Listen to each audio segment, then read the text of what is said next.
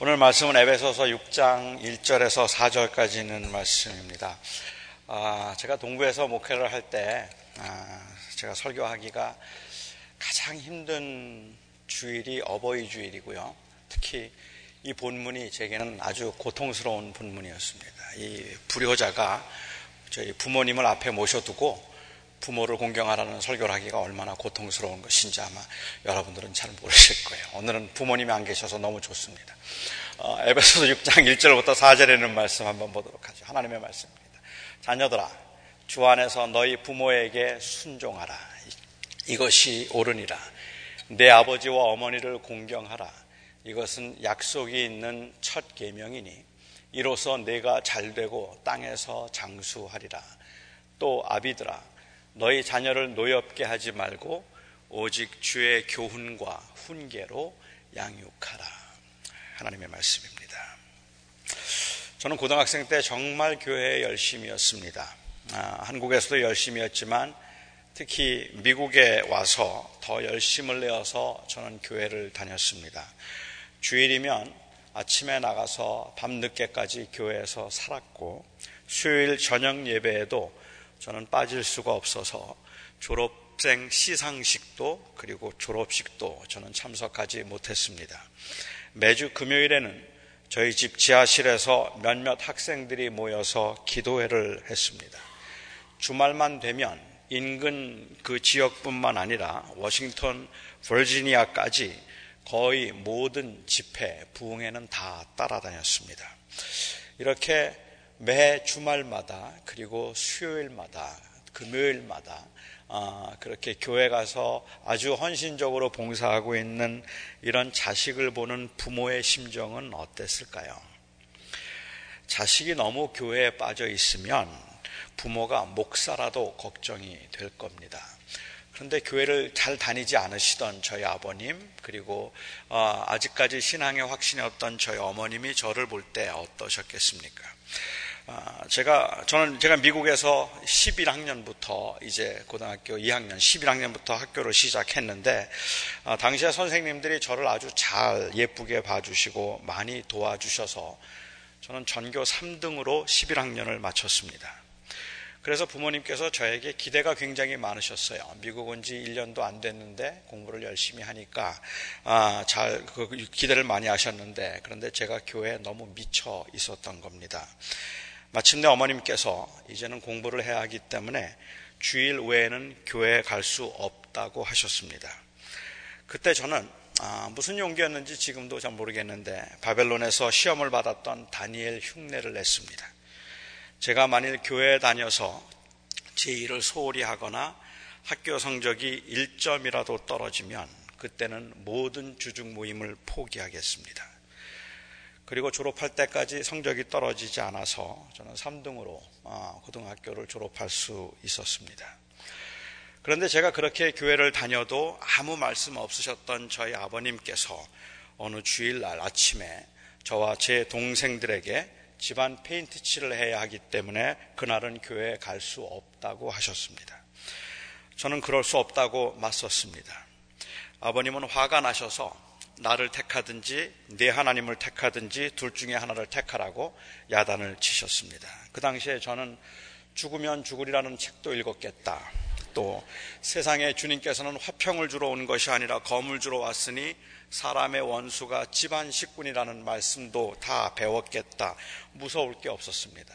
아주 담대하게 저는 하나님을 택하겠습니다라고 아버님께 대답을 했고 그날 저희 아버지께 되게 맞았습니다. 어, 근데 그렇게 맞고도 저는 교회로 갔습니다. 그냥 울면서 뛰쳐나갔어요. 제 동생들은 교회에 가지 않고 집에서 하루 종일 페인트 칠을 해야 했습니다. 저는 그냥 교회로 바로 나가서 교회 가서 앉았는데 왜 그렇게 눈물이 납니까? 이건 그냥 억울해서도 아니고 서러워서도 아니었습니다. 그날은 부름받아 나서니 뭐 어디든지 가오리다가 제 찬송 같았어요. 이게 내 찬송이구나 하는 생각 들고 주님께 제가 주님을 진심으로 사랑하고 있는 것을 보여드린 것 같아 그런 마음이기도 했습니다. 제 동생들은 그날 교회에 안 갔지만 저는 매를 맞으면서도 교회에 갔습니다. 부모에게 순종하라고 하셨지만 주 안에서 하라고 하셨으니까 예배를 방해하고 교회에 못 나가게 하시는 부모님에게 순종해야 할 이유는 없었던 겁니다.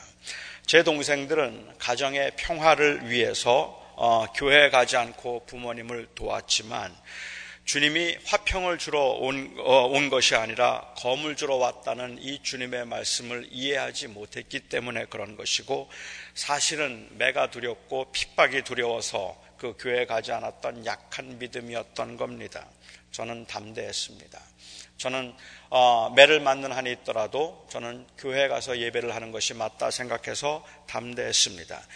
아무리 부모라도 하나님을 대적하면 부모를 공경하라는 제5계명에서 제외되는 겁니다. 그런데 말입니다.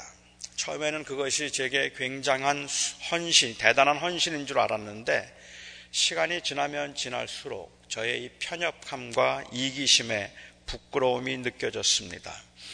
나름대로 확신이 있어서 매를 맞으면서도 교회에 간다면 뭐 그거는 이해할 수 있을지 모르겠어요. 아, 그런데 아, 만일 그렇게 해서 교회를 가야만 한다 하더라도 정말 그렇게 떳떳할 수 있을까요? 정말 그렇게 자랑스러울 수 있을까요? 오히려 죄송함을 느껴야 하는 것 아닌가요? 교회에서 돌아와서라도 교회에 가지 못하고 하루 종일 집안일을 했던 동생들에게 판단하는 마음이나 우쭐한 마음보다는 굉장히 미안해하는 마음이 있어야 하는 건 아닌가요? 꼭 그렇게 하고라도 교회에 가야 했는가 하는 것도 의문이지만 설령 그만큼 나름대로 확신이 있었다 할지라도 부모님의 마음에 대못, 대못을 받고 상처를 드렸음에 죄송함을 느끼고 사죄를 했어야 하지 않았을까요?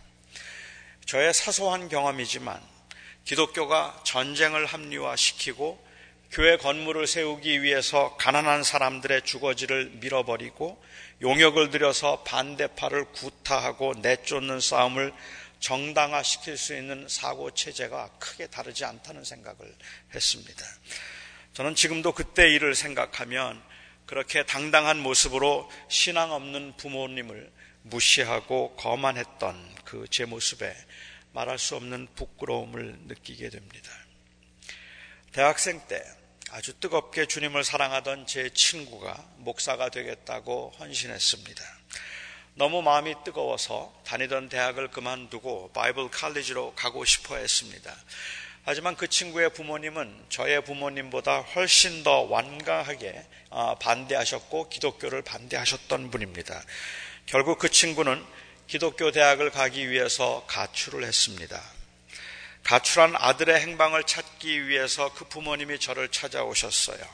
제가 그 친구를 교회로 인도해서 그 아들의 인생을 망쳐 놓았다고 저를 끔찍하게 싫어하셨던 분들인데 너무 답답하니까, 너무 불안하니까 저를 찾아오셔서 아들이 어디에 있는지 찾아달라고 통사정을 하셨습니다. 저는 그 부모님을 모시고 어, 친구를 찾아다녔습니다. 아, 그리고 불안함과 두려움으로 계속 눈물을 흘리시는 친구의 아버님을 옆에서 배웠습니다. 혹 아들이 잘못된 결정을 하지 않았을까? 너무 심하게 야단을 맞고 매를 맞고 집을 나갔기 때문에 혹시 이 아이가 잘못된 생각을 하지 않았을까 싶어서 인근 호숫가에 있는 쓰레기통을 다 뒤지고 다녔다는 말씀을 들으면서 저는 울었습니다. 저도 울었습니다. 결국 그 부모님은 다른 도시에 가 있던 친구를 찾아서 바이블 칼리지에 입학시켜주고 목사가 될 수 있도록 지원해 주셨고 제가 볼티모어를 떠날 때까지 저희 교회에 오셔서 제가 섬기는 교회 잔디를 깎으면서 섬겨 주셨습니다.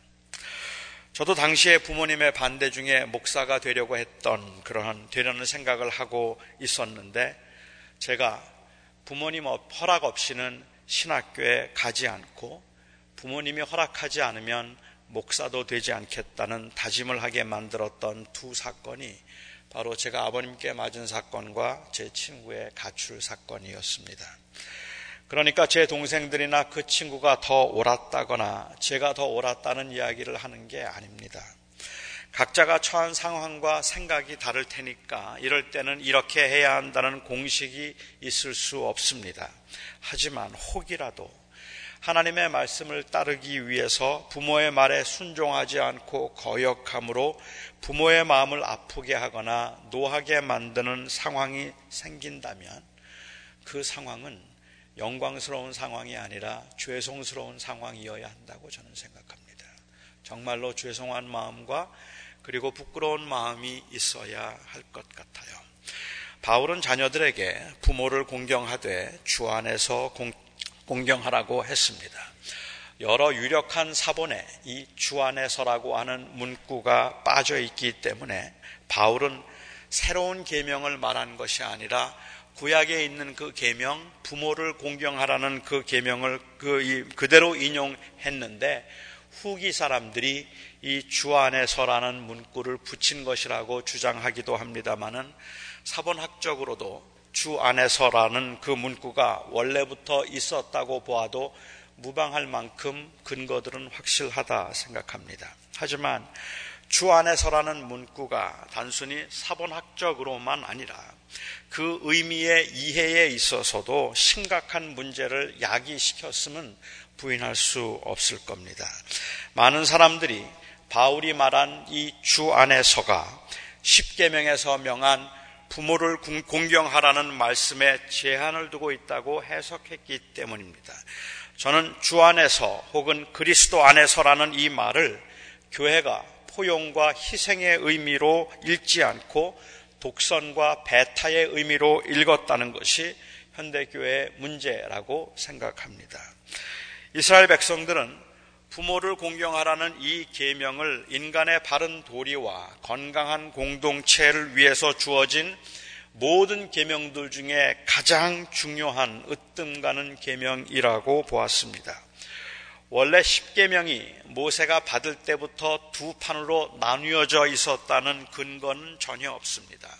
하지만 일반적으로 처음 네 계명은 하나님과의 관계에 관한 것이고 나머지 여섯 계명은 인간과의 관계에 관한 것이라고 이해를 한다면 사람과의 관계에서 가장 우선되는 계명이 부모를 공경하라는 계명입니다.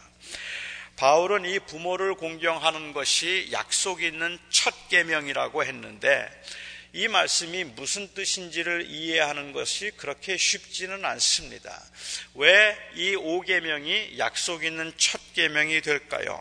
10계명에서 약속이 딸려 있는 약속 있는 첫 번째 계명은 우상을 만들지 말라고 했던 두 번째 계명이기 때문에 그렇습니다. 그래서 어떤 사람은 처음부터 10계명이 두 판으로 나뉘어져 있었는데 두 번째 판의 첫 번째 그 이 계명이라는 약속 있는 계명이라는 뜻이라고 그렇게 말하기도 하고 제2계명에 나오는 약속은 엄밀히 약속이라고 보기 어렵기 때문에 제5계명에 나와 있는 것이 약속 있는 첫 계명이라고 보는 사람도 있고 여기서 첫 번째라는 그 말은 가장 중요한이라는 의미를 가지고 있다고 그렇게 이해하기도 합니다. 뭐 아무튼 이것을 왜 약속 있는 첫 계명이라고 했는가에 대해서는 의견이 분분하더라도 모든 사람들이 동의할 수 있는 것은 이스라엘 백성들에게 부모를 공경하라는 계명은 하나님을 향한 순종을 측정할 수 있는 가장 확실한 척도였다는 것입니다. 그 처음 네 계명이 하나님을 향한 것이고 나머지 여섯 계명이 그 인간 관계에 관계에 관한 것이거나 공동체에 관한 것이라고 할지라도 그 여섯 개의 계명을 유효하게 만들 수 있는 것 그리고 그 처음 네 계명에 나오는 하나님을 사랑하는 것을 보여줄 수 있는 가장 확실한 것은 바로 이 부모를 공경하라는 계명이었으면 틀림이 없는 것 같아요. 부모를 공경하지 않으면서 하나님을 사랑한다고 말할 수 없었습니다. 이스라엘 백성들이 부모를 공경해야 했던 이유는 하나님께서 부모에게 주신 절대적인 권위 때문이었습니다. 여러분이 이 계명이 얼마나 살벌했는지 구약에 있는 말씀들을 몇 군데만 한번 살펴보면 좋겠어요. 출애굽기 21장 15절 말씀입니다. 자기 아버지나 어머니를 치는 자는 반드시 죽일지니라. 17절입니다. 자기의 아버지나 어머니를 저주하는 자는 여긴 욕하는 자도 포함해요. 저주하는 자는 반드시 죽일지니라. 신명기는 말씀 볼까요? 27장 16절입니다. 그의 부모를 경홀히 여기는 자는 저주를 받을 것이라 할 것이요. 여기에 경홀히 여긴다는 것은 무시하거나 아니면 공양하지 않는 상태일 텐데 부모를 경홀히 여기는 자는 저주를 받으라 할 것이요. 모든 백성은 아멘 할지니라. 21장에 있는 27장 18절 말씀. 21장 18절입니다. 21장 18절 21절 말씀입니다. 사람에게 완악하고 폐역한 아들이 있어 그의 아버지의 말이나 그 어머니의 말을 순종하지 아니하고 부모가 징계하여도 순종하지 아니하거든 그의 부모가 그를 끌고 성문에 이르러 그 성읍 장로들에게 나아가서 그 성읍 장로들에게 말하기를 우리의 이 자식은 완악하고 폐역하여 우리 말을 듣지 아니하고 방탕하며 술에 잠긴 자라 하면 그 성읍의 모든 사람들이 그를 돌로 쳐 죽일지니 이와 같이 내가 너희 중에서 악을 제하라. 순종하지 않는다 해도 그렇게 자식을 성문에 끌고 가서 어, 이 어큐즈 할 수 있는 부모는 없겠지만 이유 여하를 막론하고 부모를 거역하고 불순종하는 자는 무조건 죽여야 한다는 것이 율법입니다. 죽여도 된다는 겁니다. 이런 바로 이러한 준엄함 때문에 이 계명에는 약속이 주어질 수밖에 없었다고 주장하는 사람들도 있을 정도입니다. 오늘 본문 말씀에도 나오죠. 이로써 내가 잘 되고 땅에서 장수하리라. 부모를 공경하면 내가 잘 되고 땅에서 장수하리라. 사실 부모에게 효도하는 사람이 효도하지 않는 사람보다 더 장수하는 것은 아닌 것 같습니다. 구약 성경에서도 부모에게 효도했기 때문에 수명이 더 길어졌다고 한 사람은 적어도 제가 알고 있기로는 한 사람도 없습니다. 게다가 이 땅에서 장수하는 것보다는 천국을 소망하며 살아가는 신약 시대의 그리스도인들에게 이 땅에서 잘 되리라는 장수하리라고 하는 그 약속은 그렇게 대단한 동기부여를 하지 못하고 있는 것 같습니다. 그렇다면 당연한 인간의 도리를 행했다고 상을 주는 것이 아니라 당연한 인간의 도리를 하지 않으면 벌을 받게 된다는 것을 강조한 것이 약속의 의미라고 보는 사람들도 있다는 말입니다. 재미있는 말상이라고 생각해요. 저는 쉽게 동의가 되지는 않지만 어, 이 말씀의 의미가 그러니까 내가 땅에서 장수하리라는 말의 의미가 부모를 공경하면 벌 받지 않을 거다 하는 그 정도의 의미라고 보는 발상이 뭐 재미있기는 한데 별로 동의는 안 되더라도 이 땅에서 부자 되고 오래오래 잘 살기 위해서는 부모에게 효도하면 된다는 공식을 말하고 있는 것이 아니라 그만큼 이 계명은 준엄하고 절대적인 것이라는 주장에는 동의할 수 있습니다. 그런데 여기에 오늘 본문에는 주 안에서라는 말이 붙어 있습니다. 그래서 이 말은 마치 부모를 공경하지 않아도 될 경우들을 암시하는 것처럼 그렇게 이해되기도 합니다. 물론 이스라엘 백성들도 부모가 하나님의 뜻에 어긋난 것을 요구하는 경우에 순종하지 않아도 된다고 이해했습니다. 하지만 부모가 시키는 대로 하지 않는 것과 부모를 공경하는 것은 별개의 문제입니다. 공경한다는 말은 기계적인 복종을 의미하는 것이 아니라 진심 어린 존경과 사랑을 의미하기 때문입니다. 부모가 못됐다고, 부모가 무식하다고, 부모가 영어를 못한다고 무시할 수 있습니까? 아니, 부모가 무식하고 못돼서 말도 안 되는 것을 요구한다고 그 부모를 함부로 대해도 되겠습니까?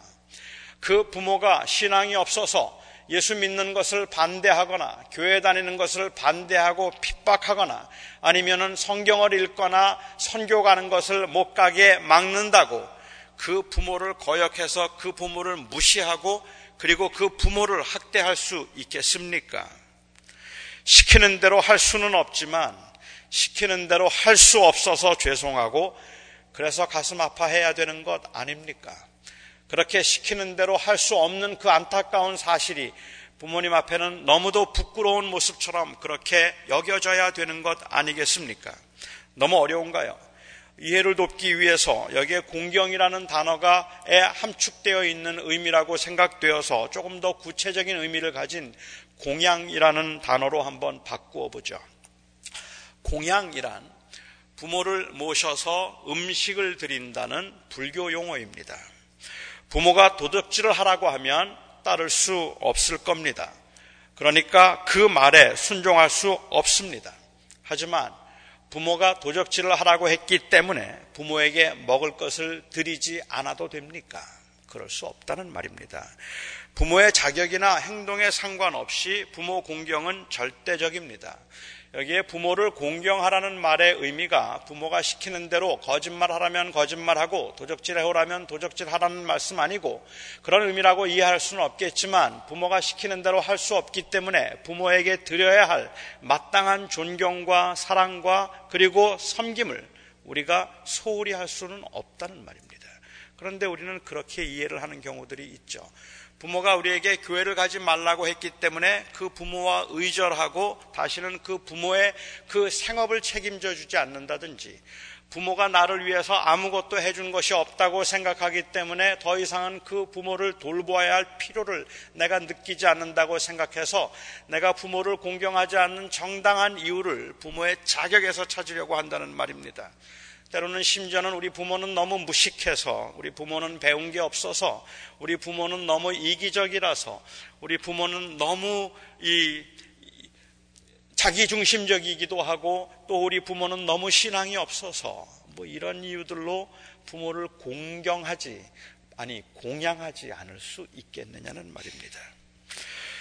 부모의 자격이나 행동에 상관없이 부모 공경은 절대적입니다. 이것이 구약의 가르침입니다. 그런데 여기에 바울이 단서를 붙여 놓았어요. 주 안에서란 단서. 그렇다면 주 안에서란 무슨 뜻입니까?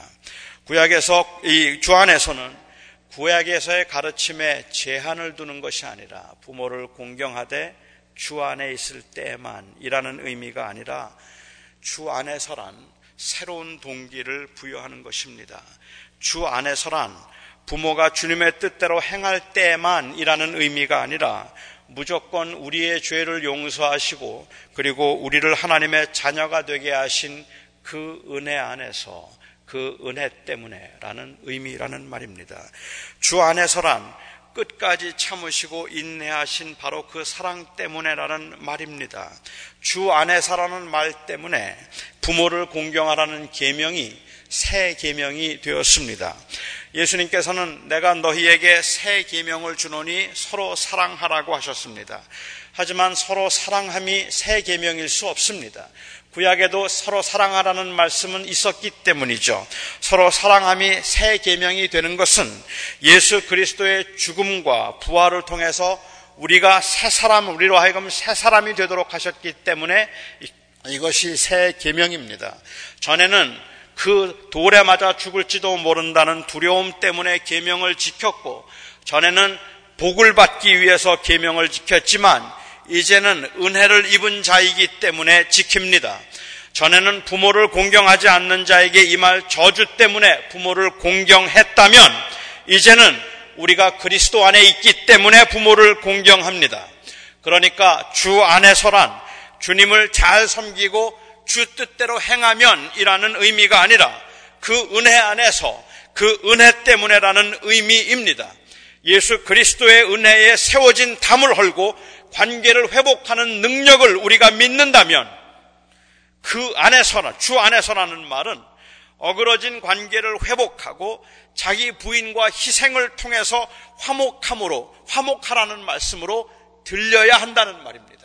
예수 그리스도께서 우리를 그렇게 하나님과 화목하게 하셨기 때문에 예수 그리스도께서 그렇게 하나님과 원수되었던 우리들을 사랑하시고 용서하셨기 때문에 너는 주 안에서 부모를 공경하라고 말하면 그 부모가 아무런 받을 자격이 없는 것 같다 할지라도 그리고 또한 나에게 많은 해를 끼쳤다 할지라도 심지어 그런 경우로 할지라도 그 내가 받은 그 예수 그리스도의 은혜와 죽을 수밖에 없는 죄인인 나를 무조건 사랑하셔서 찾아오셔서 그 담을 허시고 우리와 화목하게 하신 그 예수 그리스도의 은혜 때문에 우리는 그 부모를 공경해야 하는 겁니다. 그 부모를 무시할 수 없는 겁니다. 그것이 바로 주 안에서입니다. 따라서 이 주 안에서란 울타리를 만들어서 상대방을 정죄하고 판단하는 말이 아니라 누구라도 포용하고 용서할 수 있는 말로 들어야 합니다.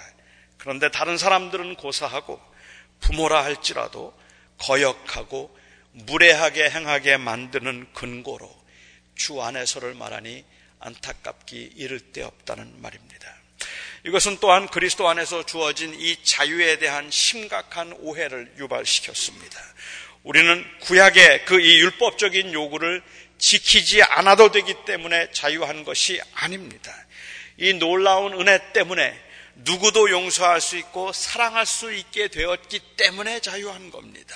주 안에서 때문에 부모와 멀어지는 것이 아니라 주 안에서 때문에 어떤 부모와도 화목해야 하는 겁니다. 사랑하는 성도 여러분, 부모를 공경하라는 이 계명이 하나님의 뜻대로 하거든이라는 의미가 담겨 있지 않다는 것을 기억하셔야 합니다. 이것은 우리에게 주어진 무조건적인 계명입니다. 부모를 공경하시기 바랍니다. 그리고 또한 자식들과 화해하시기 바랍니다. 우리가 그렇게 할 수 있는 이유가 그리스도인들에게는 있습니다. 바로 십자가의 죽음입니다. 십자가의 죽으심으로 우리를 하나님과 자녀되게 하신 그 예수 그리스도입니다. 어떤 상황에서도 그 은혜 안에서 은혜 받은 자로 행동하시기. 그것이 바로 주 안에서 행함입니다. 기도하겠습니다. 사랑하는 나의 아버지 하나님, 너희는 주 안에서 서로 사랑하라. 너희는 주 안에서 서로를 공경하라 말하면 그 받은 은혜 때문에 그 은혜에 대한 감격과 그 은혜에 대한 감사로 모든 사람들을 심지어 원수라도 사랑하라는 말로 우리가 듣기보다는 주 안에서가 사랑하고 용서해야 할 그 절대적인 계명에 마치 조건과 그리고 제약을 두는 것처럼 읽을 때가 그리고 그렇게 이해할 때가 너무도 많아서 때로는 신앙이라는 말로 우리의 편협함과 이기심을 합리화시킬 때가 너무 많습니다. 그래서 주님, 심지어는 이 신앙이라는 신앙적인 이유라는 말로 부모님을 무시하거나 부모님을 멀리하거나 아니면 부모님을 공경하지 못하는 경우도 있고 자식들과 연을 끊고 살아야 하는 경우들도 있습니다. 너무도 가슴 아프고 너무도 안타까운 이러한 그 관계의 절연들이 우리 믿는 사람들의 가정에도 있음을 저희가 봅니다. 하나님, 우리의 힘으로야 할 수 있겠습니까? 먼저 우리가 그 은혜 안에 머물게 하여 주시옵소서. 먼저 우리가 예수 그리스도의 그 놀라운 십자가의 은혜 안에 깊이 잠길 수 있게 하시고 바로 그 은혜 때문에 그 은혜 안에서 우리로 하여금 할 수 없었던 일을 하게 되는 놀라운 일들이 우리 믿는 사람들의 가정에서 나타나게 하시고 이것이 세상을 바꾸는 힘이 되게 하여 주시옵소서. 예수님의 이름으로 기도하옵나이다. 아멘.